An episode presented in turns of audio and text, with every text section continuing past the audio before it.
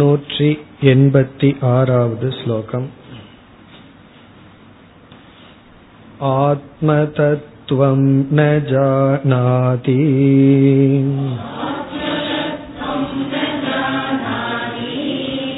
சுப்தோ யதி ததா த்வயா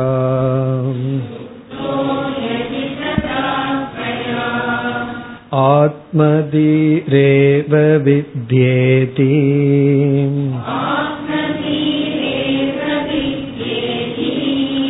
வாச்யம் ந த்வைத விஸ்மிருதிஹி.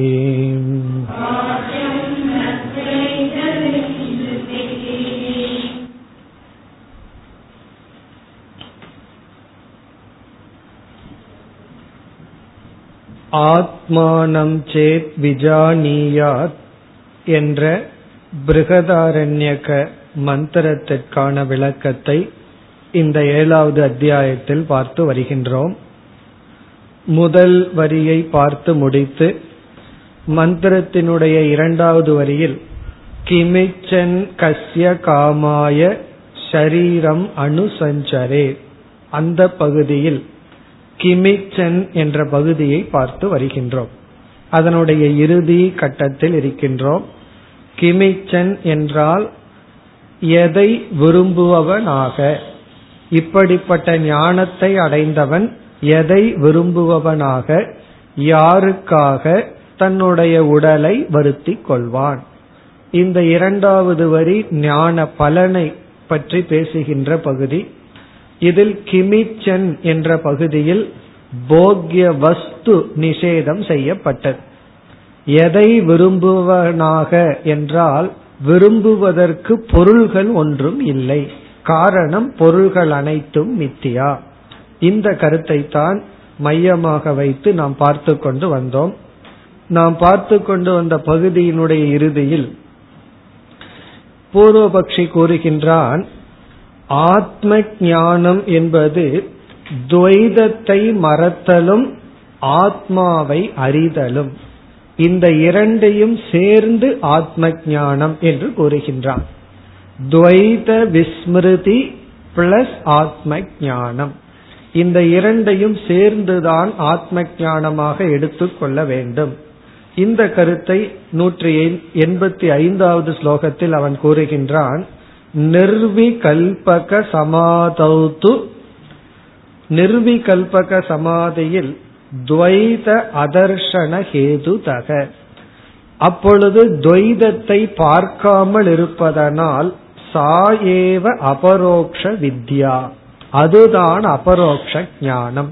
இப்ப ஞானம் என்பது ஜாகிரத அவஸ்தையில் இருந்தாலும் அது பூர்ணமாகாது, காரணம் அதுல நாம் துவைதத்தை பார்ப்பதனால். நிர்விகல்பக சமாதியில் துவைதத்தையும் பார்ப்பதில்லை, ஞானமும் இருக்கின்றது, அதுதான் அபரோக்ஷ வித்யா இதி சேத் என்று நீ கூறினால், அதற்கு வித்யாரண்யர் பதில் கூறுகின்றார். சுஷுப்திஹி ததா நகிம், சுஷுப்தியிலும் நாம் துவைதத்தை பார்ப்பதில்லை, ஆழ்ந்த உறக்கத்திலும் துவைத அனுபவம் இல்லை. ஆகவே நீ வந்து ஏன் நிர்விகல்பக சமாதியில இருக்கிறதத்தான் ஞானம்னு சொல்கின்றாய், சுஷுப்தியில இருப்பதையும் மோட்சம் என்று சொல்லலாமே என்று வித்யாரண்யர் கேட்கின்றார். அதற்கு நூற்றி எண்பத்தி ஆறாவது ஸ்லோகத்தில் பதில், நிர்விகல்பக சமாதியில் ஆத்ம ஞானம் உண்டு, சுஷுப்தியில் ஞானம் இல்லை, துவைத விஸ்மரணம் மட்டும் தான் இருக்கின்றது. ஆகவே ஆத்ம வித்யாவைத்தான் அபரோக்ஷ ஞானம் என்று சொல்ல வேண்டும் என்று கூறுகின்றார். ஆத்ம தத்துவம் ந ஜானாதி சுப்தக. இப்ப வித்யாரண்யர் வந்து இந்த வார்த்தையை பூர்வபக்ஷியிடமிருந்து வாங்குகின்றார். ஏன் சுஷுப்தியில மோட்சம்னு எடுத்துக்கொள்ள கூடாதுன்னு வித்யாரண்யர் சொல்வதிலிருந்து பூர்வபக்ஷியினுடைய முகத்திலிருந்து வாயிலிருந்து என்ன சொல்லை வாங்க விரும்புகின்றார்னா, சுஷுப்தியில தான் ஞானம் இல்லையே அந்த சொல்லை வாங்க விரும்புகின்றார். அதுதான் இங்கு வருகின்றது. ஆத்ம தத்துவம் சுப்தக ந ஜானாதி, அதாவது ஆழ்ந்து உறங்குபவன் ஆத்ம தத்துவத்தை அறிவதில்லை. எதி அப்படி நீ கூறினால், உடனே வித்யாரண்யர் பதில் சொல்றார், ததா துவயா அப்பொழுது நீ ஆத்மதீஹி ஏவ வித்யா இதி வாச்சியம். அப்ப நம்முடைய சித்தாந்தத்தை வித்யாரண்யர் கூறுகின்றார். அப்படி என்றால் ஆத்ம ஞானத்தை தான் அபரோக்ஷ ஞானம் என்று சொல்ல வேண்டும். ந துவைத விஸ்மிருதிஹி, துவைதத்தை எருமையை மறத்தலை நீ ஞானமாக சொல்லக்கூடாது. இப்ப பூர்வபக்ஷி எந்த நிலைக்கு வந்தான், நிர்விகல்பக சமாதியில தான் நம்ம வந்து ஆத்ம ஞானத்துடன் இருக்கின்றோம் என்று சொல்ல வேண்டும். காரணம், அங்கு இரண்டு நிபந்தனை பூர்த்தி ஆகிறது. ஆத்ம வித்யாவும் இருக்கு, துவைதத்தை மறத்தலும் இருக்கின்ற. உடனே வித்யாரண்யர் கேட்டார், சுஷுப்தியிலும் துவைதத்தை மறக்கின்றோமேனா, இல்ல அங்க ஆத்ம ஞானம் இல்லை. ஆனா இங்க வித்யாரண்யர் என்ன சொல்லிவிட்டார், துவைதத்தை மறத்தலுக்கு முக்கியத்துவம் கொடுக்காமல் ஆத்ம ஞானத்தை தான் வித்யான்னு சொல்ல வேண்டும் என்று சொன்னார். உடனே பூர்வபக்ஷி அடுத்த ஸ்லோகத்தில் ஒரு கருத்தை கூற வித்யாரண்யர் அதற்கு பதில் சொல்ல வருகின்றார். இப்ப இந்த விசாரத்தில் ஆத்ம ஞானம், துவைதத்தை மறத்தல், இந்த இரண்டையும் சேர்த்து பூர்வபக்ஷி கூறுகின்றான். நாம் என்ன சொல்கின்றோம், ஆத்ம ஞானமே போதும், துவைதத்தை மறக்க வேண்டிய அவசியமில்லை. துவைதத்தை மித்யா என்று புரிந்து கொண்டால் போதும். அதுதான் நம்முடைய கருத்து. இப்பொழுது பூர்வபக்ஷி வருகின்றான். எந்த சூழ்நிலையில் வித்யாரண்யர் ஆத்ம ஞானமே போதும், துவைதத்தை மறக்க வேண்டிய அவசியம் இல்லை என்று சொன்னவுடன் அடுத்த ஸ்லோகத்தில் பூர்வபக்ஷி வருகின்றான். நூற்றி எண்பத்தி ஏழாவது ஸ்லோகம்.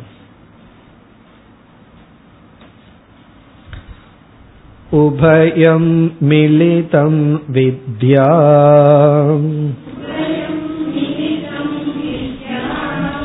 யதி தர்கி கடாதயக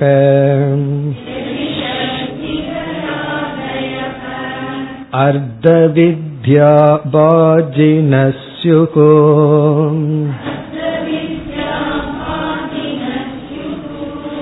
சகலத்வைத விஸ்மிருதேஹே.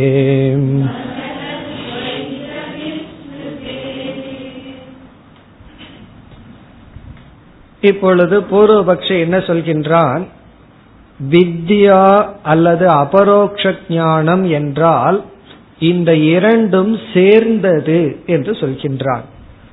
உபயம் மிலிதம் வித்யா, வித்யாவுக்கு அவன் கொடுக்கிற லட்சணம். இங்க வித்யான்னா மோட்சத்தை கொடுக்கின்ற ஞானத்திற்கு பூர்வபக்ஷி கொடுக்கிற லட்சணம் உபயம் மிலிதம். மிலிதம்னா சேர்ந்தது, உபயம்னா இரண்டும். இங்க இரண்டு என்பது ஆத்ம ஞானம், துவைத விஸ்மரணம். ஆத்ம ஞானத்தையும் அடைஞ்சிருக்கணும், அதே சமயத்துல துவைதத்தையும் மறந்திருக்கணும், துவைத அனுபவம் இருக்க கூடாது. உபயம் மிலிதம் வித்யா, நமக்கு துவைதமே தெரியக்கூடாது, எதுவுமே தெரியக்கூடாது, எந்த ஒரு அனுபவமும் இருக்கக்கூடாது, எதையும் நம்ம விசேஷமா அனுபவிக்க கூடாது. அதுவும் அதே சமயத்துல நான் பூர்ணமானவன்கிற ஆத்ம ஞானம். மிலிதம்னா இந்த இரண்டும் சேர்ந்தாதான் அபரோக்ஷ ஞானம், அதுதான் மோட்சத்தை கொடுக்கும் என்று வைத்து கொள்ளலாம் அல்லவா.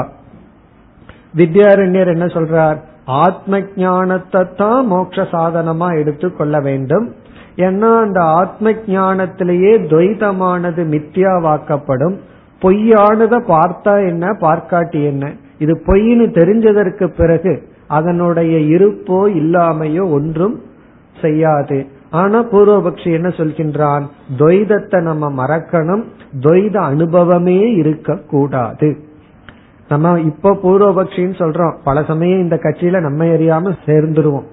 நம்ம வந்து எப்பொழுதெல்லாம் எனக்கு எல்லாம் தெரியுது, விவகாரம் வந்தா சரியில்லைன்னு சொல்றோமோ, இப்ப நம்ம எரியாம இந்த கட்சிக்கு போயிட்டோம்னு அர்த்தம். காரணம் என்ன, துவைதம் இருக்கிற வரைக்கும் எனக்கு மோட்சம் இல்லைன்னா நம்ம மித்தியாங்கிற வார்த்தையை புரிந்து கொள்ளவில்லை. புரிஞ்சிருக்கோம், மித்தியான்னு புரிஞ்சுக்கல, வேற ஏதோ புரிஞ்சிருக்கோம்னு அர்த்தம். ஆகவே இங்க பூர்வபக்ஷி சொல்றான், இந்த பூர்வபக்ஷி வந்து நமக்குள்ளேயே அடிக்கடி வர்றதுதான் உபயம் மிலிதம் வித்யா ஏதி. இனி இந்த ஸ்லோகத்திலையும் அடுத்த ஸ்லோகத்திலையும் வித்யாரண்யர் ஒரு பரிகாசத்துடன் பதில் சொல்றார். அதாவது வந்து சில சமயங்கள்ல வந்து பரிகாசப்படுத்தி இந்த கேலி கிண்டல்னு சொல்லுவோமே, அதன் அடிப்படையில் இப்ப பதில் சொல்றார். வித்யாரண்யருடைய பதில் தர்ஹி, எதி நீ அவ்விதம் கூறினால், தர்ஹி என்னுடைய பதில், கடாதயக பானை முதலியவைகள், பானை முதலிய ஜட பொருள்கள், அர்த்த வித்யா பாஜினக ஸ்யுகு அவங்கெல்லாம் பாதி ஞானிகள் ஆகிவிட்டார்கள். அர்த்த வித்யான்னா பாதி ஞானம், ஏன்னா நீ ரெண்டு சேர்ந்தா முழு ஞானம்னு சொல்றேன். துவைதத்தை எல்லாம் அனுபவிக்காமல் இருத்தலும் தன்னை ஆத்மா என்று அறிந்து கொள்வதும் சேர்ந்து நீ ஞானம் என்று சொன்னால், பானை முதலியவைகள் அர்த்த வித்யா பாதி ஞானத்தை பாஜினகனா உடையவைகளாக சிகு ஆகி விடுகின்றன.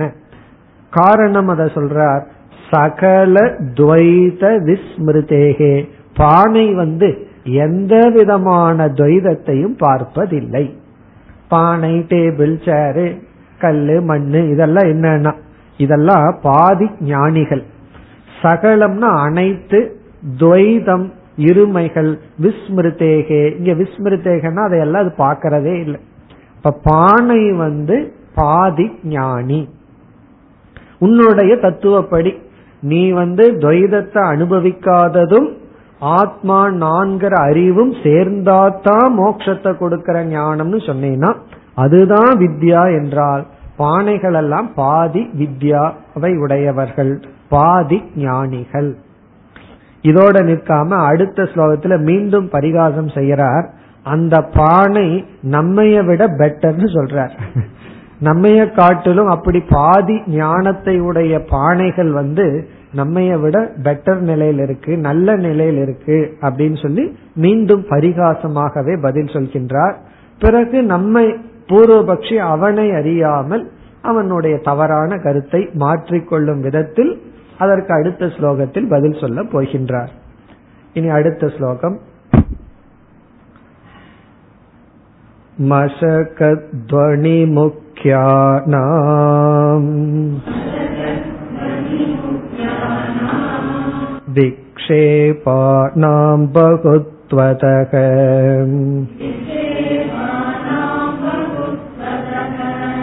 தவ வித்யா ததா ந ஸ்யாத்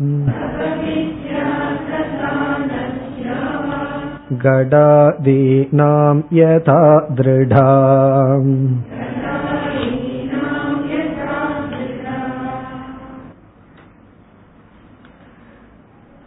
இங்கு என்ன சொல்கின்றார்? துவைதத்தை முழுமையா மறப்பதுதான் வித்யான்னு சொன்னா, பானையிடம் இருக்கிற ஒரு உறுதியான ஞானம் இருக்கே அந்த ஞானம் கூட உனக்கு இல்லைன்னு சொல்ற. பானையிடம் என்ன ஒரு உறுதி இருக்கோ அந்த உறுதியும் கூட உனக்கு கிடையாது. நம்மை காட்டிலும் பானை முதலியவைகள் எல்லாம் உயர்ந்த நிலையில் இருக்கு அப்படின்னு சொல்லி பரிகாசம் செய்கின்றார். எப்படி என்றால், இப்ப பூர்வபக்ஷியினுடைய கருத்தை பார்த்தோம்னா அவன் என்ன சொல்றான், ஆத்ம ஞானம் ஞானத்தினுடைய ஒரு போர்ஷன், ஒரு பகுதி. இந்த ஆத்ம ஞானத்துடன் துவைதத்தை முழுமையா மறக்கணும். அப்படி மறக்கவில்லை அப்படின்னு சொன்னா நம்ம அந்த ஞானம் பூர்த்தி ஆகாதுன்னு சொல்றான். இப்ப அவனை பொறுத்த வரைக்கும் துவைதம் முழுமையாக மறக்கப்பட்டு இருக்க வேண்டும். அப்படி இல்லைன்னா என்ன ஆகும்? வெறும் ஆத்ம ஞானம் மட்டும் இருந்தால் துவைதத்தை மறக்க முடியவில்லை என்றால் ஒரு சிறிய தடைகள், ஒரு சிறிய வெளியில் இருக்கிற சங்கடம் எல்லாம் இவனுக்கு வந்து இந்த ஞானத்தை பாதிச்சு இவனுடைய நிலை ரொம்ப கீழ் நிலையில இருக்கும். ஆனா இந்த பானை இருக்கே அது துவைதத்தையே பார்க்காததுனால அதற்கு எந்த விதமான விக்ஷேபமும் இல்லாமல் அது வந்து உன்னுடைய வித்யாவை விட உன்னுடைய உன்னை காட்டிலும் அது உயர்ந்த நிலையில இருக்கின்றது அப்படின்னு சொல்றார். அதற்கு இவர் கொடுக்கிற உதாரணம், மஷகத்வனி முக்கியானாம். மஷகன மஸ்கிட்டோ கொசு, துவனினா சவுண்டு. மச மஷகத்வனி அப்படின்னா கொசுவினுடைய சப்தம். இவர் ஆத்ம ஞானத்தை அடைஞ்சு நிர்விகல்பக சமாதியில உட்கார்ந்துட்டு இருக்கார். அப்படி உட்கார்ந்துட்டு இருக்கும் போது இவர் காது கிட்ட ஒரு கொசு வந்து லேண்ட் ஆகுது. உடனே என்ன ஆகுதுன்னா, இவர் மைண்ட் தானே ரொம்ப அமைதியா இருக்கு, அந்த கொசுனுடைய சவுண்டு வெளியே இருக்கிற ஏரோப்ளைனை விட பெருசா இருக்கும். காரணம் என்ன, இவர் தான் மனதை ரொம்ப அமைதிப்படுத்தி இருக்காரு. ரொம்ப அமைதிப்படுத்தினா நமக்கு கிடைக்கிற ஒரு பெரிய அனுபவம் என்ன தெரியுமோ, சின்னதெல்லாம் பெருசாயிருக்கும், சின்ன சப்தம் எல்லாம் ரொம்ப பெருசா தெரியும். அது ஒரு வர்ணிச்சுட்டே போவார்கள். ஒரு யோகி வந்து மலர் விரிவதனுடைய சப்தத்தை கேட்பாராம். அப்படின்னா என்ன அர்த்தம் அப்படின்னா, மனது அமைதியாக சின்னதெல்லாம் பெருசாகும். ஒரு கால் விக்ஷேபத்தோட இருந்துட்டு இருந்தா பெருசெல்லாம் சின்னதா இருக்கும். ஒரு அன்பர் வந்து அவருடைய வீட்டுக்கு சென்றிருந்த பிளையிங், அந்த ஒரு பிரிட்ஜ் இருக்கு, அதுக்கு மேல அவருடைய வீடு. அந்த லாரி சப்தம் கேட்டா தான் தூக்கம் வருமா, அப்படி இல்லைன்னா தூக்கம் வராது, அப்படி பழகிட்டார். ஏன்னா அந்த பிளை ஓவர்ல கரெக்டா அவருடைய வீடு அமைஞ்சிருக்கு. அவர் வீடு கட்டினதுக்கு அப்புறம் பிரிட்ஜ் கட்டி இருக்காங்க. அதனால வந்து அந்த சப்தத்தை கேட்டுட்டு இருந்தா தான் தூக்கம் வருங்கிற அளவு பழகிடுது. இப்ப என்ன ஆச்சுன்னா, நமக்கு அந்த சப்தத்தை கேட்டு அதனால பாதிக்கப்படலைன்னா பரவாயில்ல. பூர்வபக்ஷி என்ன சொல்றான், துவைதம் இருக்கிற வரைக்கும் ஞானம் கிடையாதுன்னு சொன்னா, ஒரு சிறிய சப்தமே உனக்கு பெரிய விக்ஷேபத்தை கொடுத்துரும். முக்கியானாம்னா இங்க முக்கியம்னா எக்ஸெட்ரான்னு அர்த்தம். மசக துவனி முக்கியானாம் என்றால் கொசுவினுடைய சப்தம் போன்றவைகளினால் விக்ஷேபானாம் பகுத்வதக, நீ சமாதியில இருந்து துவைதத்தை மறக்கும் பொழுது பகுத்வதகன விதவிதமான விக்ஷேபங்கள் உனக்கு இருப்பதனால். ஏன்னா நீ வித்யானா என்னங்கிறதுக்கு என்ன டெபினிஷன் கொடுத்துட்ட, ஞானம் இருக்கிறதோட மட்டுமல்ல துவைதத்தை மறக்கணும்னு சொல்லிட்ட. ஆனா துவைதத்தை மறக்காம இருப்பதற்கு விக்ஷேபங்கள் உனக்கு பல இருக்கின்றது.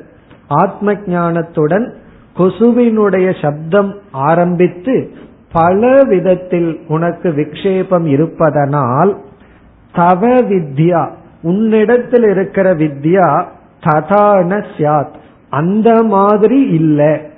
எந்த மாதிரினா கடாதீனாம் யதா திருடா, பானை முதலியவைகள் வந்து துவைதத்தை எவ்வளவு திருடமா மறந்திருக்கோ அந்த அளவுக்கு உனக்கு ஞானம் இல்லை. பானை மீது கடாதீனம்னா பானைகளுக்கு யதா திருடா, பானைக்கு கிடைச்ச அந்த பாதி வித்யா இருக்கே, அதாவது துவைதத்தை மறக்கிறதுங்கிறது ரொம்ப உறுதியா இருக்கு. உனக்கோ துவைதத்தையும் மறக்க முடியல, ஆத்ம ஞானத்துக்கும் அந்த துவைதம் இடையூறா இருக்கு. நீ அடைஞ்ச ஆத்ம ஞானத்துக்கும் துவைதம் இடையூறா இருக்கு. பிறகு துவைதத்தையும் உன்னால மறக்க முடியல. ஆனா பானை இருக்கே, அது ஒரு நாள்ல இருபத்தி நாலு மணி நேரமும் துவைதத்தை மறந்து ரொம்ப திருடமா உறுதியா இருக்கு. இப்ப பானை அடைந்த பாதி ஞானம் எவ்வளவு திருடமா இருக்கோ அந்த அளவுக்கும் கூட நீ அடைஞ்ச பாதி ஞானம் திருடமா இல்லை. ஏன்னா நீ ஆத்ம ஞானத்தை அடைஞ்சிருந்தாலும் துவைதத்தை மறக்க முடியாது, அதற்கு விக்ஷேபங்கள் பல இருக்கின்றது. வித்யாரண்யர் கொசுவை செலக்ட் பண்ணியிருக்கார். காரணம் என்ன அப்படின்னா, தியானத்துல வர்ற ஒரு பெரிய இடையூறு அதுதான். அந்த கொசுவை ஓட்டுறதுலயே தியானம் போயிடும். காரணம் என்ன, அதுவே நமக்கு பெரிய ஒரு இடையூறாக இருக்கும். இப்ப மசகத்வனி முக்கியானாம், கொசுவினுடைய சப்தம் முதலியவைகளினால் பகுத்வதக விக்ஷேபானாம், பலவிதத்தில் விக்ஷேபம் வருவதனால் தவ வித்யா நீ சொல்றபடி உன்னுடைய ஞானம் ததா ந ஸ்யாத், அந்த மாதிரி இல்ல. எது போல, யதா கடாதீனாம், பானை முதலியவைகளுக்கு எவ்வளவு உறுதியா ஞானம் இருக்கோ அதுபோல உனக்கு ஞானத்தில் உறுதி இல்லை. இவ்விதம் பரிகாசம் செய்தவுடன் பூர்வபக்ஷி தன்னை அறியாமல் இறங்கி தன்னை அறியாமல் ஒரு சரியான பதிலை சொல்கின்றான். அப்படி சொல்லும் பொழுது வித்யாரண்யர் அவனை வாழ்த்துகின்றார், நீ சரியாக கூறினாய், இவ்விதம் நீ கூறினால் நாங்கள் அதை அப்செக்ஷன், நாங்கள் அதை வந்து தடை சொல்வதில்லை என்று. இனி பூர்வபக்ஷியினுடைய வாயிலிருந்தே சரியான பதிலை இப்பொழுது வித்யாரண்யர் வர வைக்கின்றார். அடுத்து நூற்றி எண்பத்தி ஒன்பதாவது ஸ்லோகம். ஆத்மதீரேவ வித்யேதி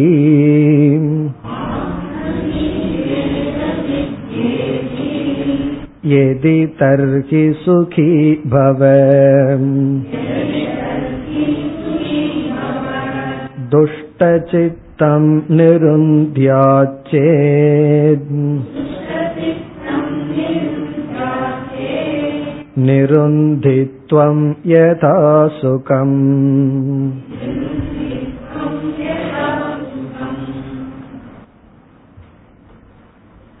பூர்வபக்ஷி இப்பொழுது என்ன சொல்கின்றான்? ஆத்மதீஹி ஏவ வித்யா. சரி, நான் ஏற்றுக்கொள்கின்றேன், ஆத்ம ஞானத்தை தான் வித்யான்னு சொல்ல வேண்டும்.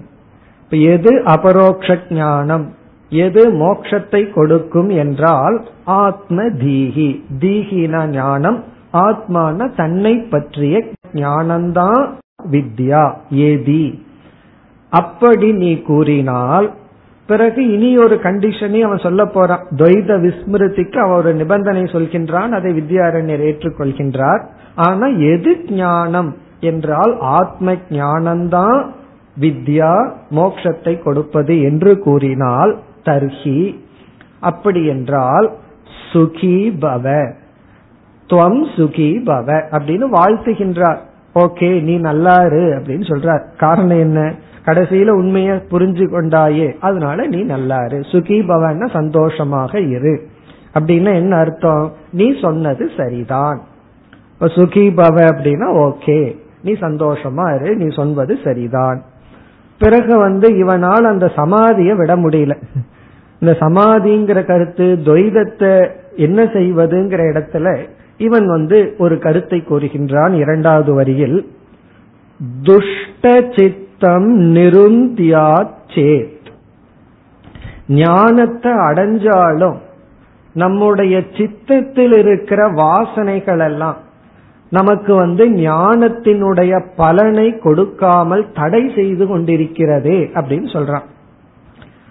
துஷ்ட சித்தம் அப்படின்னு சொன்னா மனதில் இருக்கின்ற துவைத வாசனைகள், அதுதான் இங்கு துஷ்ட சித்தம். துஷ்ட சித்தம்னா ஆத்ம ஞானம் என்ன சொல்லுது?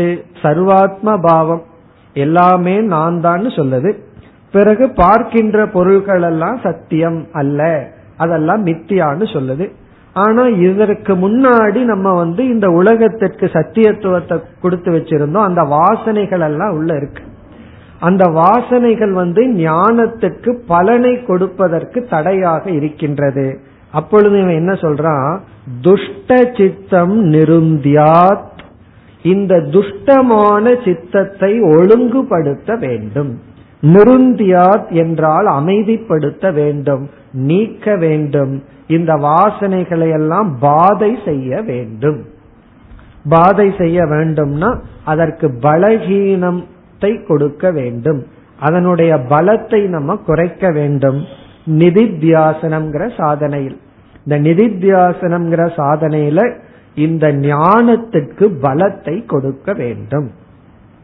முண்டகோபனிஷத்துல நாயமாத்மா பலஹீனேன லப்யகங்கிற இடத்துல பலஹீனால் இந்த ஆத்மா அடையப்படாதுன்னா அங்கு என்ன பலஹீனம் பேசப்படுகிறதுனா மனதினுடைய பலஹீனம் பேசப்படுகிறது. சரீர பலம் பலஹீனம் அது ஒரு பக்கம். இங்க வந்து மனதுல சமதமாதிகள் எல்லாம் இல்லைன்னா மனதிற்கு ஒரு பலஹீனம் இருக்கு, அந்த பலஹீனம் பேசப்படுகிறது. அதனாலதான் சில சமயங்கள்ல நமக்கு தெளிவா தெரியும், ஒருவர் ஒரு வார்த்தையை கூறினால் இந்த வார்த்தையினால நான் என்னை துயரப்படுத்திக் கொள்ள வேண்டிய அவசியம் இல்லை, திருப்பி நான் வந்து அதே வார்த்தையை சொல்ல வேண்டிய அவசியம் இல்லைன்னு மிக தெளிவாக தெரிந்தும் நாம ஏன் நம் துயரப்படுகிறோம்? அதுதான் துஷ்ட சித்தம்.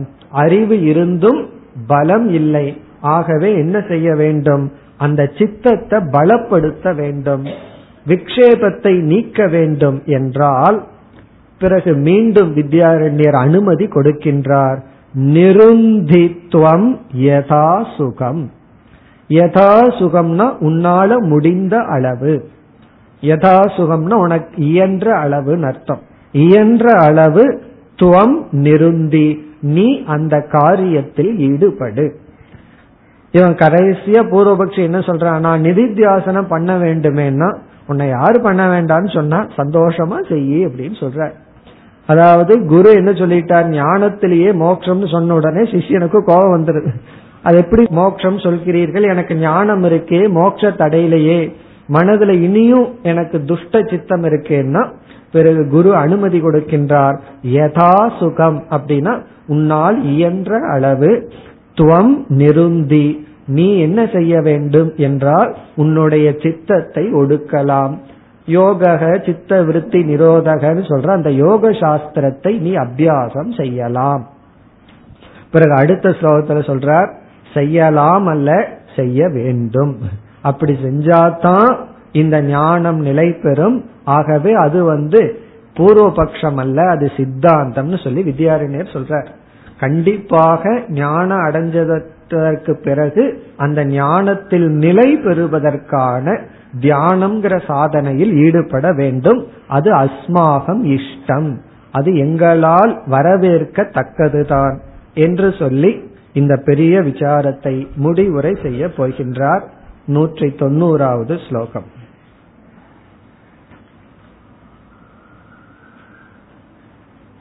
ததிஷ்டமேஷ்டவ்யமாயா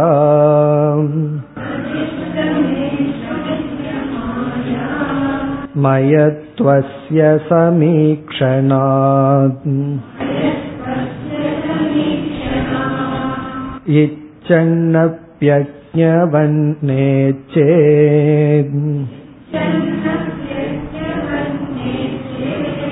கிமிச்சன்னிதி ஸ்ருதம்.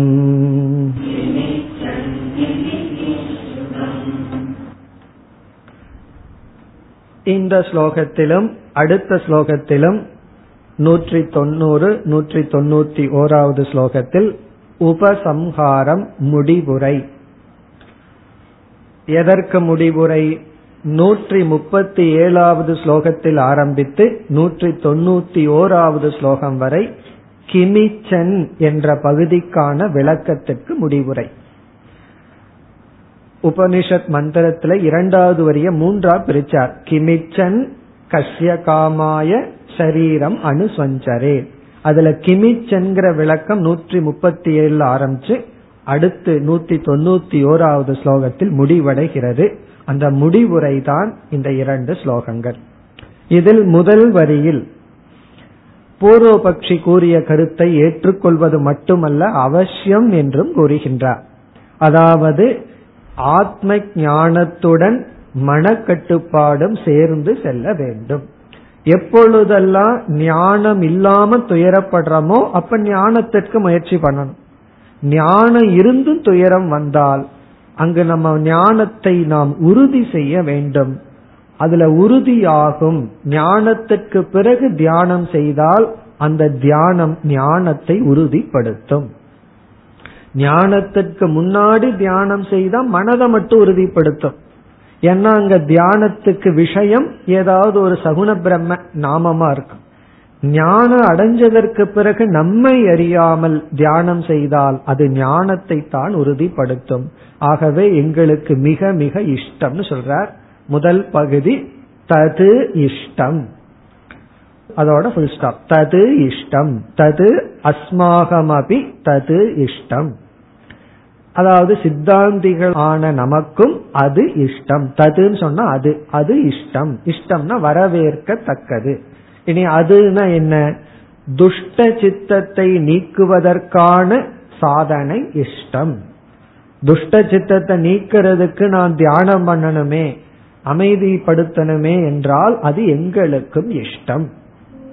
இனி அடுத்த பகுதியில இந்த தியானம் எப்படி நமக்கு பலனை கொடுக்கின்றதுன்னு மிக அழகாக கூறுகின்றார்.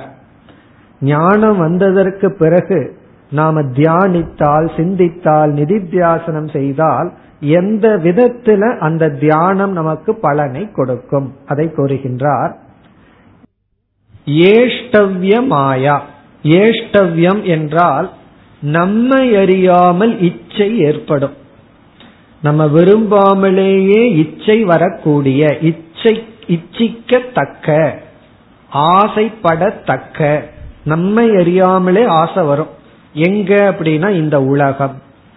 ஏஷ்டவ்யம் இந்த இடத்துல இறுதியில ஜெகத்தை குறிக்கின்றது. ஏஷ்டவ்யம் என்றால் ஜெகத். இந்த ஜெகத்துக்கு லட்சணம் வந்து ஏஷ்டவ்யம்னா நம்மை எரியாமல் நாடத்தக்கதாக இருக்கின்றது. விசாரம் பண்றதுக்கு முன்னாடி நம்மை எரியாமல் அது நம்மை ஈர்த்து கொண்டு இருக்கின்றது. ஏஷ்டவ்யம் என்றால் இச்சிக்கத்தக்க, இங்க ஒரு வார்த்தையை சேர்த்துக்கணும், ஜெகதக, ஜெகத்தினுடைய. ஏஷ்டவ்யம் சொன்னாவே ஜெகத்தின் அர்த்தம். அதாவது நம்மை ஈர்க்கக்கூடிய ஜெகத்தினுடைய மாயாமயத்துவசிய, அதனுடைய மாயா என்ற தன்மையானது. இங்க மாயாங்கிற சொல்லுக்கு மித்தியா என்று பொருள். மாயாமயம்னா மித்தியா, மித்தியாமயம், மித்தியா சொரூபம். ஏஷ்டவ்ய மாயானா நம்மை ஈர்க்கின்ற இந்த உலகத்தினுடைய மாயா என்ற தன்மையானது சமீக்ஷணாத் தியானத்தில் நன்கு அறியப்படுகின்றது. சமீக்ஷணாத் அப்படின்னா நன்கு அறியப்படுவதனால், தெளிவாக்கப்படுவதனால். உண்மையிலேயே நிதித்தியாசனம் சாதனையை எடுத்துட்டோம்னா ஆத்மா சத்தியம் பிரம்ம சத்தியம்ங்கிறதுக்கு அவசியமே கிடையாது.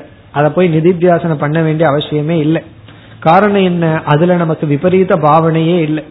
எப்பவாவது நாஸ்திகனா இருந்திருந்தா பிரம்மத்தை அசத்துன்னு சொல்லி இருப்போம். அது எப்பவோ நம்ம ஆஸ்திகனா மாறி பிரம்ம இருக்குங்கிறதுல நமக்கு சந்தேகமே இல்லை. பிறகு எதுல சந்தேகம்னா உலகம் இல்லைங்கிறதுலதான் சந்தேகம். இந்த இல்லைங்கிற உலகத்தை தான் இருக்கு இருக்குன்னு சொல்லிட்டு இருக்கோம். அதனால தொண்ணூறு சதவீதமான நிதித்தியாசன காலம் வந்து ஜெகத்தினுடைய மித்தியாத்துவத்தை பார்க்கிறது தான். ஏதோ கொஞ்சம் ஆத்மா சத்தியம் அப்படின்னு நினைக்கலாமே தவிர, அதனாலதான் இங்க என்ன சொல்ற, இந்த சித்த நிரோதம் வந்து எப்படிப்பட்ட பலனை கொடுக்கும்னா இந்த இச்சிக்கத்தக்க உலகத்தினுடைய மித்தியாத்துவம் தெளிவாகி கொண்டு வரும். அப்படின்னா என்ன அர்த்தம், ஒவ்வொரு விவகாரமும் பொய்யாகி வரும். நம்ம ஒவ்வொரு டிரான்சாக்சனும் நம்மைய பாதிக்காமல் இருக்கும். அதனாலதான் நம்ம வந்து இந்த நிதித்தியாசனம் எப்படி செய்ய வேண்டும்னா, எந்தெந்த விவகாரம் நம்மை பாதிக்கின்றது. இப்ப ஒவ்வொருத்தருக்கும் ஒவ்வொன்றுல பாதிப்பு இருக்கும். சிலருக்கு வந்து அவமானத்தில் இருக்கலாம், சிலருக்கு பொருள் இருக்கலாம், சிலருக்கு பதவியில் இருக்கலாம், சிலருக்கு உறவு ரிலேஷன்ஷிப்ல இருக்கலாம். அப்படி ஒவ்வொரு சூழ்நிலைகளும் நமக்கு பாதிப்பு கொடுக்கும். நாம வந்து நிதித்தியாசனத்துல என்ன செய்யணும், எந்த சூழ்நிலையில மனம் அதிகமாக பாதிக்கின்றது, யார் நிமித்தமாக எது நிமித்தமாக நான் பாதிக்கப்படுகிறேன், அந்த நிமித்தத்தை முதல்ல முன்னாடி கொண்டு வந்து நிறுத்தணும். நிறுத்தி பிறகு இந்த தியானம் செய்யும் பொழுது அதனால் நான் பாதிக்கப்படுபவன் அல்ல. அதற்கு தான் ஒரு மந்திரம் இருக்கு, நாகம் கஷ்டித்து நமே கஷ்டன, நான் யாரையும் சார்ந்தவன் அல்ல, நானும் யாரையும் சார்ந்தவன் அல்ல, யாரும் என்னை சார்ந்தவர்கள் அல்ல, நான் யாரையும் சார்ந்தவன் அல்ல. இந்த அசங்கத்துவத்தை கொண்டு வரணும். நான் வந்து யாரோடும் சம்பந்தப்பட்டவன் அல்ல, யாரும் எனக்கு சம்பந்தப்பட்டவர்கள் அல்ல. அதனோட அர்த்தம் என்ன, என்னையும் யாரும் கண்ட்ரோல் பண்ணல, நானும் யாரையும் கண்ட்ரோல் பண்ணலன்னு அர்த்தம். எல்லா சங்கடமும் அதுதானே, ஒன்னா நம்ம யாரையாவது கண்ட்ரோல் பண்ணிட்டு இருப்போம், அது அடங்காது, இல்ல யாராவது நம்மையே கண்ட்ரோல் பண்ணிட்டு இருப்பார்கள், நமக்கு அடங்கிறதுக்கு பிடிக்காது. இந்த ரெண்டு தான் ப்ராப்ளம். இந்த இரண்டையும் எடுத்து நம்ம வந்து தியானம் செய்யும் பொழுது இங்க என்ன சொல்றாரு, மாயாமயத்துவசிய சமீக்ஷணா, பிறகு அந்த சக்தி அந்த சூழ்நிலைக்கோ மனிதர்களுக்கோ நம்மை துயரப்படுத்தும் சக்தி இழப்பதை சமீக்ஷணால் நன்கு நாம் அனுபவிப்பதனால், இப்படி நம்ம அனுபவிக்கிறதுனால நான் ஏற்றுக்கொள்கின்றேன், நாங்கள் வந்து நிதித்தியாசனம் தியானம்ங்கிற சாதனையை ஏற்றுக்கொள்கின்றோம். இத்துடன் இந்த பூர்வபக்ஷ விசாரமும் முடிவடைந்தது. இது எப்படி ஆரம்பிச்சதுன்னா, பிராரப்தம் ஞானத்திற்கு எதிரியா, ஞானம் பிராரப்தத்துக்கு எதிரியா, அல்லது போகமே நித்தியாத்துவத்திற்கு எதிரியா, இப்படி ஒரு விகல்பத்துடன் இந்த விசாரம் ஆரம்பித்தது. பிராரப்தம் ஞானத்திற்கு எதிரி அப்படின்னு சொன்னா இப்படி இருக்க வேண்டும்னு சொன்னார், ஞானம் பிராரப்தத்துக்கு எதிரின்னு சொன்னா இப்படி இருக்க வேண்டும், நல்லா விகல்பம் பண்ணி கடைசியில பூர்வபக்ஷி எப்படி வந்தான், துவைதத்தை மறக்கணும், எதையும் பார்க்க கூடாது, எதையும் கேட்க கூடாது, அத்துடன் ஆத்ம ஞானமும் இருக்கணும். அதுதான் மோட்சம், அதுதான் வித்யான்னு சொன்னான். அதற்கு வித்யாரண்யர் சொன்னார், அப்படி அல்ல, துவைத அனுபவங்கள் இருக்கலாம், ஆத்ம ஞானம்தான் வேணும். உடனே பூர்வபக்ஷி நினைக்கலாம், துவைத அனுபவம் இருந்தா தான் எனக்கு விக்ஷேபம் வருதே, அந்த விக்ஷேபத்திற்கு நான் வந்து தியானம் செய்ய வேண்டுமேனா, யதா சுகம் நிருந்தி, அதை நீ முடிஞ்ச வரை செய், அது எங்களுக்கு இஷ்டம் என்று சொல்லி முடிவுரை செய்தார். இனி அடுத்த வரியில் இந்த விசாரத்திற்கு முடிவுரை செய்கின்றார். இச்சன் அபி அக்ஞவத் ந இச்சேத் கிமிச்சன் இதிஹி ஸ்ருதி. அதாவது கிமிச்சன்கிற ஸ்ருதியினுடைய தாற்பயத்தை இப்பொழுது சொல்றார். என்ன, எங்கேயோ ஆரம்பிச்சது, நூத்தி முப்பத்தி ஏழாவது ஸ்லோகத்தில் ஆரம்பிச்சது கிமிச்சன்கிறனுடைய விளக்கம். உடனே அதே வார்த்தைய சொல்லி இந்த ஸ்ருதம் இருக்கே, ஸ்ருதியில நம்ம கேட்டிருக்கோம் கிமிச்சன் இதி இதிஹி ஸ்ருதம், கிமிச்சன் அல்லவா நம்ம ஸ்ருதியிலிருந்து கேட்டிருக்கோம். அதனுடைய தாற்பயம் என்ன அப்படின்னா, இச்சன் அபி, ஞானி இடத்தில் இச்சை இருந்த போதிலும் அக்ஞவத், அக்ஞானியை போல் ந இச்சேத், அக்ஞானியை போல ஆசைப்படுவதில்லை. இப்ப இங்க வித்யாரண்யர் எப்படி முடிவுரை செய்கிறார்னா, ஞானியினுடைய இச்சை அக்ஞானியினுடைய இச்சைன்னு இச்சைய ரெண்டா பிரிச்சர்றார். ஞானிகிட்ட இருக்கிற ஆசை, அக்ஞானிகிட்ட இருக்கிற ஆசை வேறு. இச்சன் அபி, ஞானி இச்சைப்பட்டாலும் அக்ஞவத் என்றால் அக்ஞானியை போல் ந இச்சே, இச்சைப்படுவதில்லை. அப்படின்னு என்ன அர்த்தம், அஜ்ஞானிக்கு ஆசை இருக்கு, ஆனா அந்த ஆசை அவனுக்கு பந்தத்தை கொடுக்கிறது. ஞானியிடமும் ஆசை இருக்கு, ஆனா அந்த ஆசை வந்து அவனுக்கு பந்தத்தை கொடுப்பதில்லை.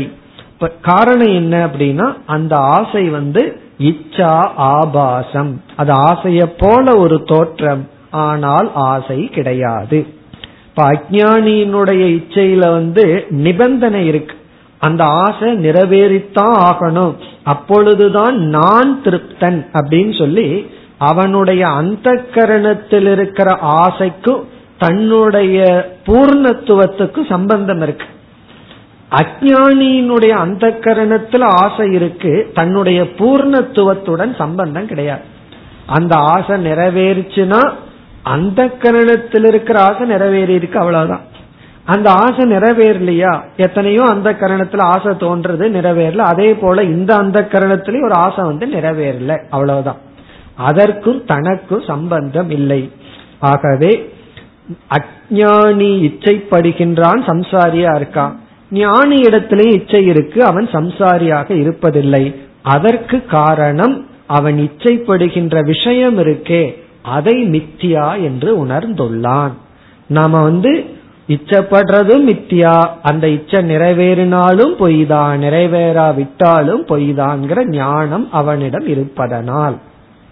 இப்ப இச்சன் அபி அக்ஞவத் ந இச்சே, அதனாலதான் சுருதி கிம் இச்சன், அவன் எதை விரும்புவனாக ஆக்ஷேபம் செய்யும் பொழுது அங்க ஞானிக்கு விஷயம் இல்லை.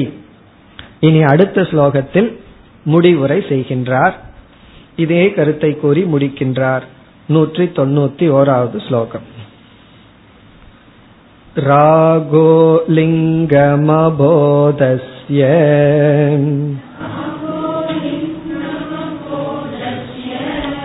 சந்துராகாதயோ புதே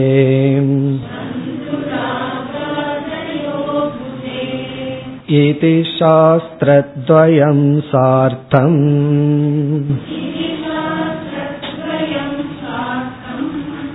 ஏவம் சத்ய விரோததக.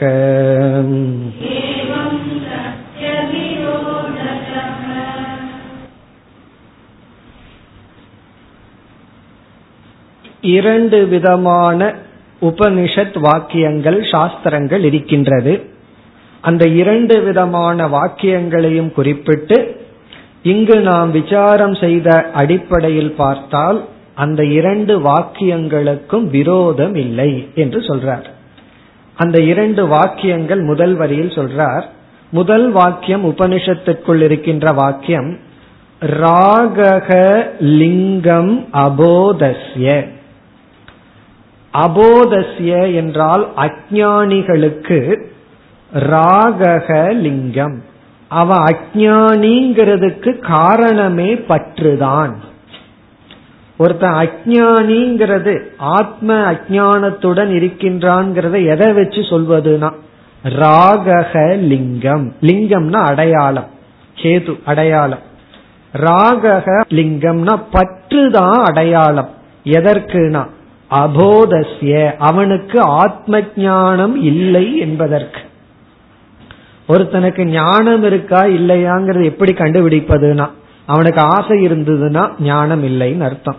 இப்ப ராகக லிங்கம் ஏன்னா ஆத்ம ஞானம் வந்து சூக்மமானது, அது இருக்கா இல்லையான்னு எப்படி தெரிந்து கொள்வதுனா அவனுக்கு பற்று இருந்தால், ஆசை இருந்தால் அவன் ஞானி அல்ல. இது ஒரு வாக்கியம்.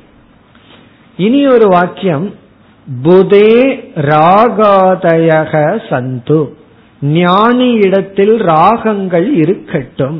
புதேன ஞானிகளிடத்தில், ராகாதயகன ராகம் போன்றவைகள், ராகம் கருணா போன்றவைகள் எல்லாம், சந்துன இருக்கட்டும். ஞானிகளிடம் எல்லா குணங்களும் இருக்கட்டும், ராகம் போன்றவைகள் ஞானியிடம் இருக்கட்டும். இப்படி சில வாக்கியங்கள். இப்போ உபனிஷத்துக்குள்ள பார்த்தோம் அப்படின்னா, சோஷ்ணுதே சர்வான் காமான், மற்றவனால் ஏதோ கொஞ்சத்தை அடைவான், இவன் என்ன பண்ணுவான் எல்லா ஆசைகளையும் அடைகின்றானா. இப்படி உபனிஷத்திற்குள்ள இரண்டு முரண்பட்ட வாக்கியங்களை பார்க்கிறோம். அஞ்ஞானிங்கிறதுக்கு அடையாளமே பற்றுதான், ஞானியிடம் ஆசைகள்லாம் இருக்கட்டுமே, இப்படி ஒரு வாக்கியம். இங்கு என்ன சொல்றார், நாம விசாரம் செய்தபடி பார்த்தால் இந்த இரண்டு வாக்கியத்திலும் முரண்பாடு இல்லை. இதை இரண்டாவது வரியில ஏவம் சதி அப்படின்னு பிரிக்க வேண்டும். சத்திய விரோததகன் இருக்கு, அத சதி அவிரோததக. ஏவம் சதி என்றால் இவ்விதம், நாம இதுவரை விசாரம் செய்தபடி பார்த்தால், அவிரோததக விரோதம் இல்லாத காரணத்தினால், சாஸ்திரத்வயம் இந்த இரண்டு சாஸ்திரமும், சார்த்தம் சார்த்தம்னு அர்த்தவத் அர்த்தத்துடன் கூடியதுதான், தவறானது அல்ல. சார்த்தம்னா அர்த்தேனசக, அர்த்தேனசக வர்த்ததேனா பிரயோஜனத்துடன் கூடியது, நீக்கத்தக்க வாக்கியம் அல்ல, ரைட் ஸ்டேட்மெண்ட் அர்த்தம். அவிரோததகனா இந்த இரண்டு வாக்கியத்திற்கும் விரோதம் இல்லாத அடிப்படையில். ஏன் விரோதம் இல்லைனா, ஏவம் சதி இவ்விதம் நாம் பார்க்கும் பொழுது, நாம இவ்விதம் பார்க்கும் பொழுது விரோதம் இல்லாத காரணத்தினால் இது சாஸ்திரத்வயம், இந்த இரண்டு சாஸ்திரங்களுக்கும் சார்த்தம் பயனுடையது, அதில் தவறில்லை. அது எப்படி, நம்ம ஏற்கனவே பார்த்திருக்கோம்.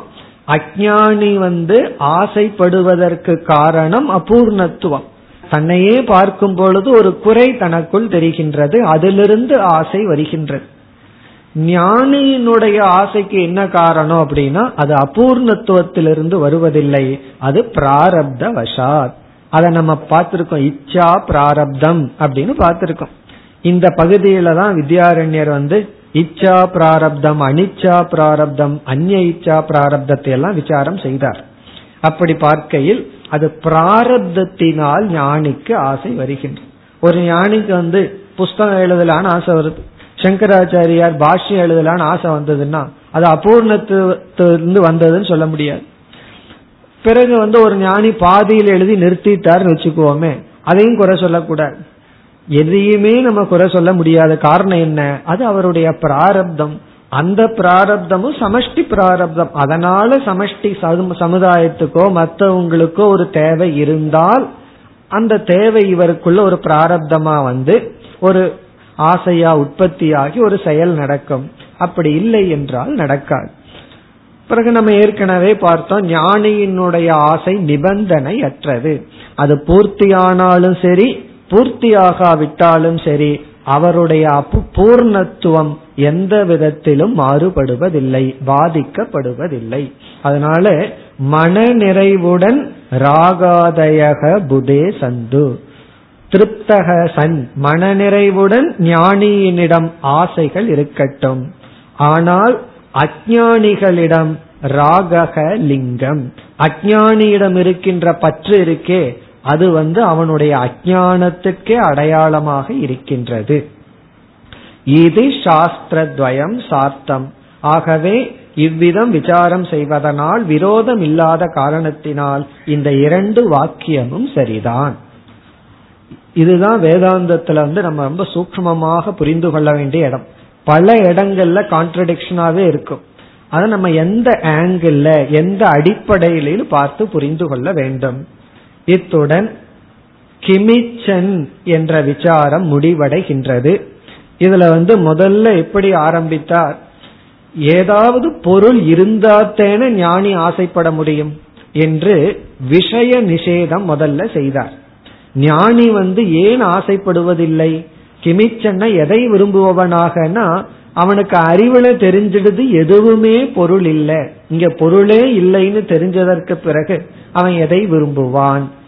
பிறகு என்ன செய்தார், ஞானி மட்டுமல்ல சாதகனே தோஷ திருஷ்டியில ஆசையிலிருந்து விடுதலை அடைய முயற்சி செய்கிறான்னு சொல்லி தோஷ திருஷ்டியை பற்றியெல்லாம் சொன்னார். இந்த விஷயத்தில் இருக்கிற தோஷ திருஷ்டியை பற்றி பேசினார். அதற்கு பிறகு பூர்வபக்ஷி வந்தான், பிராரப்த வசத்துல இவன் ஆசைப்பட்டா என்ன பண்றதுன்னா அவன் வந்து துக்கத்துடன் தான் அனுபவிப்பான்னு சொன்னார் வித்யாரண்யர். அதாவது அவன் அனுபவிச்சாலும் கூட அதுல ஒரு ருசி அவனுக்கு இருக்காது. அப்படின்னு என்ன அர்த்தம், அதுல அவன் மூழ்கி விட மாட்டான் அப்படி சொல்லி பிறகு மூன்று விதமான பிராரப்தத்தை எல்லாம் அறிமுகப்படுத்தி இறுதியில துவைதத்தை மறக்கிறது லட்சியம் அல்ல, துவைதத்தை மித்தியான்னு ஆக்கிறது தான் லட்சியம். ஆனா துவைதம் நமக்கு துயரத்தை கொடுக்கும் பொழுது நாம துவைதத்தை மறக்கும் அளவு, அதாவது மறக்கிறதுனா துவைதத்தை விட்டு விலகி இருந்து நிதித்தியாசனம் செய்வதை ஏற்றுக்கொள்கின்றோம் என்று கூறி இந்த விசாரத்தை முடித்தார். இனி அடுத்த ஸ்லோகத்திலிருந்து உபனிஷத்தினுடைய அடுத்த பகுதியான கஸ்ய காமாய என்ற பகுதியினுடைய விளக்கத்துக்கு வருகின்றார். நூற்றி தொண்ணூத்தி இரண்டாவது ஸ்லோகம். ஜகன்மித்யாத்வவத் ஸ்வாத்மா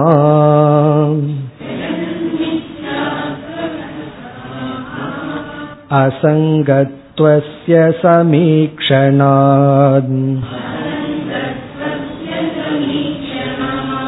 கஸ்ய காமா ஏதி வசக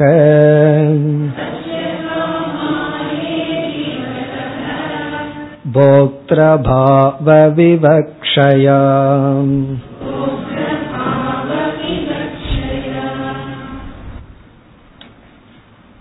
இந்த ஸ்லோகத்தில் ஆரம்பித்து நூற்றி தொண்ணூத்தி இரண்டாவது ஸ்லோகத்தில் ஆரம்பித்து இருநூத்தி இருபத்தி இரண்டாவது ஸ்லோகம் வரை இருநூத்தி இருபத்தி இரண்டு வரை கஸ்ய காமாய என்ற பகுதிக்கான விளக்கம். கஸ்ய காமாய உபனிஷத்தினுடைய இரண்டாவது வரியில் ஆத்மானம் அயமஸ்மீதி விஜானியாச்சேத், நானே இந்த பிரம்மன் என்று ஒருவன் அறிந்தால் கிமிச்சன் எதை அவன் விரும்பி கஸ்ய காமாய யாருக்காக ஷரீரம் அனுசஞ்சரே தன்னை தான் துயரப்படுத்திக் கொள்வான். இதுதான் மந்திரம். இதுல கிமிச்சன்கிற பகுதியில போக்கியம் இருந்தாத்தான ஆசைப்படுவது, ஆகவே போக்கிய வஸ்து நிஷேதம் செய்யப்பட்டது. கஸ்ய காமாயங்கிற பகுதியில போக்தா நிஷேதம் செய்யப்படுகிறது. இங்க அனுபவிக்கிறதுக்கு ஆள் இருந்தாத்தான அனுபவிப்பான். ஆகவே கஸ்ய காமாயங்கிற பகுதி போக்திரு நிஷேதம், கிமிச்சன்கிற பகுதி போக்ய நிஷேதம், அனுபவிக்கிறதுக்கு பொருளே இல்லைங்கிறது கிமிச்சங்கிற பகுதி, அனுபவிப்பவனே இல்லை அப்படிங்கிறது கஸ்ய காமாய. இது வந்து முதலுக்கே இதுன்னு சொல்வது, இங்க ஆள் இருந்தா தான் அனுபவிக்கிறதுக்கு, முதல்ல வந்து அனுபவிக்கிறதுக்கு ஆள் இருக்கிற மாதிரி எடுத்துட்டு அனுபவிக்கிறதுக்கு பொருள் இல்லை. இவர் விட்டா சாப்பிட்டுருவாரு, ஆனா அங்க சாப்பாடு இல்லை, அது முதல்ல பொருள் இல்லை, அதனால இவர் சாப்பிடாம இருக்கார். இங்க சாப்பிட்றதுக்கு ஆளே இல்லை அப்படின்னு என்ன அர்த்தம், இங்க போக்தாவே இல்லையே, போக்தா இருந்தா தானே ஏதாவது ஒரு பொருளை அனுபவிக்க முடியும். இப்ப கஸ்ய காமாயங்கிற பகுதி வந்து போக்தாவே நிஷேதம் செய்யப்படுகிறது. மிக அழகா இந்த ஸ்லோகத்தில் அறிமுகப்படுத்துறார். போக்ய நிஷேதம் செய்வதற்கு ஒரு ஹேது வேண்டும் அல்லவா, அது என்ன? அதாவது எதன் அடிப்படையில் கிமிச்சன்கிறத நிலைநாட்டினோம் அதை ஞாபகப்படுத்துறார். அதாவது பொருளே இல்லைன்னு சொல்வது எதன் அடிப்படையில்? எப்பொழுதுனா பொருளை எல்லாம் முன்னாடி வச்சுட்டு, தூங்குறது போது சொன்னா பரவாயில்ல, எல்லா பொருளையும் முன்னாடி வச்சுட்டு பொருளே இல்லைன்னு எப்படி சொல்ல முடியும்னா, அந்த பொருள் மித்தியா அப்படின்னு புரிந்து கொண்ட காரணத்தினால். இப்ப இந்த ஜெகத் மித்தியாங்கிற புத்தியில இவனுக்கு பொருள் இல்லாம போகுது. இப்ப ஞானிக்கு வந்து எந்த பொருளுமே அனுபவிக்கிறதுக்கு இல்லை. ஏன் அப்படின்னா அது மித்தியாவாயிடுதான். அதனாலதான் ரொம்ப பேர் பயந்துக்கிறாங்க சாஸ்திரத்துக்கு வர்றது. காரணம் என்ன, ஒண்ணுமே இல்லாம போயிருமே, நான் மித்தியான்னு புரிஞ்சிருவனோ, வைராகியம் வந்துருமோன்னு சில பேர்த்துக்கு பயம். என்னமோ அவ்வளவு சுலபமா வைராகியம் இவர்கிட்ட வந்து கெஞ்சிட்டு இருக்கிற மாதிரி, நான் உங்ககிட்ட வர்றேன் வர்றேன்னு சொல்ற மாதிரி சில பேர்த்துக்கு வைராகியத்தை கண்டு பயம், ஞானம் வந்துருமோன்னு பயம். காரணம் என்ன, நம்ம அனுபவிக்க முடியாம போயிருமே, எல்லாமே இல்லாம போயிருமே, ஒன்றுமே இல்லாம போயிருமே. அதனாலதான் மற்றவங்களும் பயந்து கொள்கிறார்கள். அவங்க பயத்துக்கு அனாவசியம்தான். என்னமோ இவர் வேதாந்தம் படிச்ச உடனே பற்றின்மை வந்துவது போல. காரணம் என்னன்னா இல்லாம போயிரும். எப்படி இல்லாம போயிரும்? மித்தியாங்கிற ஞானமே பொருளை இல்லாமல் செய்து விடும். அப்ப இங்க எப்படி அறிமுகப்படுத்துறார், கிமிச்சன்கிற பகுதிக்கு பொருளை இல்லைன்னு நம்ம சொல்வதற்கு காரணம் ஜெகத்தினுடைய மித்தியாத்துவ புத்தி தான். அதுபோல கஸ்ய காமாயங்கிற இடத்துல நாம போக்தாவே இல்லைன்னு சொல்றது எதன் அடிப்படையில்? அங்க போக்யம் இல்லைன்னு சொல்வது மித்தியாத்துவ ஞானத்தின் அடிப்படையில். இங்க கஸ்ய காமாயங்கிற இடத்துல நம்ம என்ன பதில் சொல்றோம், அனுபவிக்கிற ஆளே இல்லைன்னு சொல்றமே, அது எந்த ஞானத்தின் அடிப்படையில் என்றால் ஆத்மா அசங்கக என்ற ஞானத்தின் அடிப்படையில் என்று இங்கு பதில் சொல்றார். இப்ப ஆத்மா அசங்ககங்கிற ஞானம் போக்தா இல்லைங்கிறத நிலைநாட்டுகின்றது. ஆத்மா அசங்ககங்கிற ஞானம் வந்து போக்திரு நிஷேதத்துக்கு காரணம். போக்ய நிஷேதத்துக்கு காரணம் ஜெகத்தினுடைய சத்தியத்துவ புத்தி. எப்பொழுதெல்லாம் நான் போக்தான் நினைக்கிறோமோ உடனே அகம் அசங்கக அப்படின்னு வந்தார். அசங்கத்துவத்துக்கும் போக்தா இல்லைங்கிறதுக்கு என்ன சம்பந்தம் என்றால், அதெல்லாம் பிறகு விளக்க போறார், அவரே சொல்ல போறார். எந்த ஒரு போகம் வேண்டுமானாலும் நான் வந்து அந்த பொருளோடு சம்பந்தம் வைக்க வேண்டும். சம்பந்தமே இல்லைன்னா போக்தாவும் கிடையாது, போகமும் கிடையாது. அப்ப நான் போக்தாவாக வேண்டுமானால் அந்த பொருளோடு எனக்கு ஒரு சம்பந்தத்தை உருவாக்கி விட வேண்டும். நான் அசங்கக அப்படின்னு சொன்னா நான் எப்படி போக்தாவா இருக்க முடியும்? ஆகவே ஆத்மா அசங்கக என்ற ஞானத்தின் அடிப்படையில் இங்கு போக்திரு நிஷேதம் செய்யப்படுகிறது. அப்படி இங்கு அறிமுகப்படுத்துகின்றார். ஸ்லோகத்திற்குள் சென்றால், ஜெகன் மித்யாத்வது, ஜெகத்தினுடைய மித்தியாத்துவத்தை போல. மிக மிக சுருக்கமா அப்படியே பிடிச்சு எழுதுறார் இந்த ஒரு சொல். ஜெகன் மித்யாத்வவதுங்கிற இடத்துல என்னென்னலாம் சேர்த்துனா நமக்கு புரியும்னா, கிமிச்சன்கிற இடத்துல போக்ய நிஷேதமானது ஜெகத் மித்தியான்னு சொல்வதன் மூலம் எப்படி செய்யப்பட்டதோ அப்படின்னு அர்த்தம் இந்த ஒரு வார்த்தைக்கு. கிமிச்சன்கிற இடத்துல போக்ய நிஷேதமானது ஜெகத் மித்தியாங்கிற ஞானத்தின் மூலமா எப்படி செய்யப்பட்டதோ அது போல. இந்த வத்துனா அது போல, ஜெகன் மித்யாத்வது கிமிச்சன்கிற இடத்துல போக்யம் இல்லைங்கிற கருத்து ஜெகன் மித்தியாங்கிற ஞானத்தின் மூலமா எப்படி செய்யப்பட்டதோ அதுபோல. ஸ்வாத்ம அசங்கத்துவஸ்ய சமீக்ஷணாத், ஆத்மாவினுடைய அசங்க சுரூபத்தை அறிவதனால். கஸ்ய காமாய இதி வசக, கஸ்ய காமாயே என்ற உபனிஷத்தினுடைய வச்சனத்தின் மூலம் என்ன செய்யப்படுகிறது? போக்திரு அபாவ விவக்ஷயா, போக்தாவினுடைய அபாவமானது விவக்ஷிக்கப்பட்டுள்ளது. அதாவது போக்திரு அபாவம், இங்க போக்தா இல்லை, போக்தான அனுபவிப்பவனே இல்லை. அபாவ விவக்ஷயா, போக்திரு அபாவ விவக்ஷயா, போக்தா இல்லை என்கின்ற விவக்ஷையின் மூலம் கஸ்ய காமாய இது வச்சக பவதி, கஸ்ய காமாய என்ற சொல்லானது அமைந்துள்ளது. இந்த கஸ்ய காமாயங்கிற சுருதி வாக்கியம் எதன் அடிப்படையில்? போக்திரு இல்லைங்கிற ஒரு விவக்ஷையினால சொல்லப்பட்டுள்ளது. அதற்கு காரணம் அசங்கத்துவம்ங்கிற ஞானம் இருப்பதனால், பார்ப்பதனால். இவ்விதம் அறிமுகப்படுத்தியுள்ளார். நாம் அடுத்த வகுப்பில் மேலும் தொடரலாம். ஓம் பூர்ணமதః பூர்ணமிதம் பூர்ணாத் பூர்ணமுதச்யதே பூர்ணஸ்ய பூர்ணமாதாய பூர்ணமேவாவசிஷ்யதே. ஓம் சாந்தி சாந்தி சாந்தி.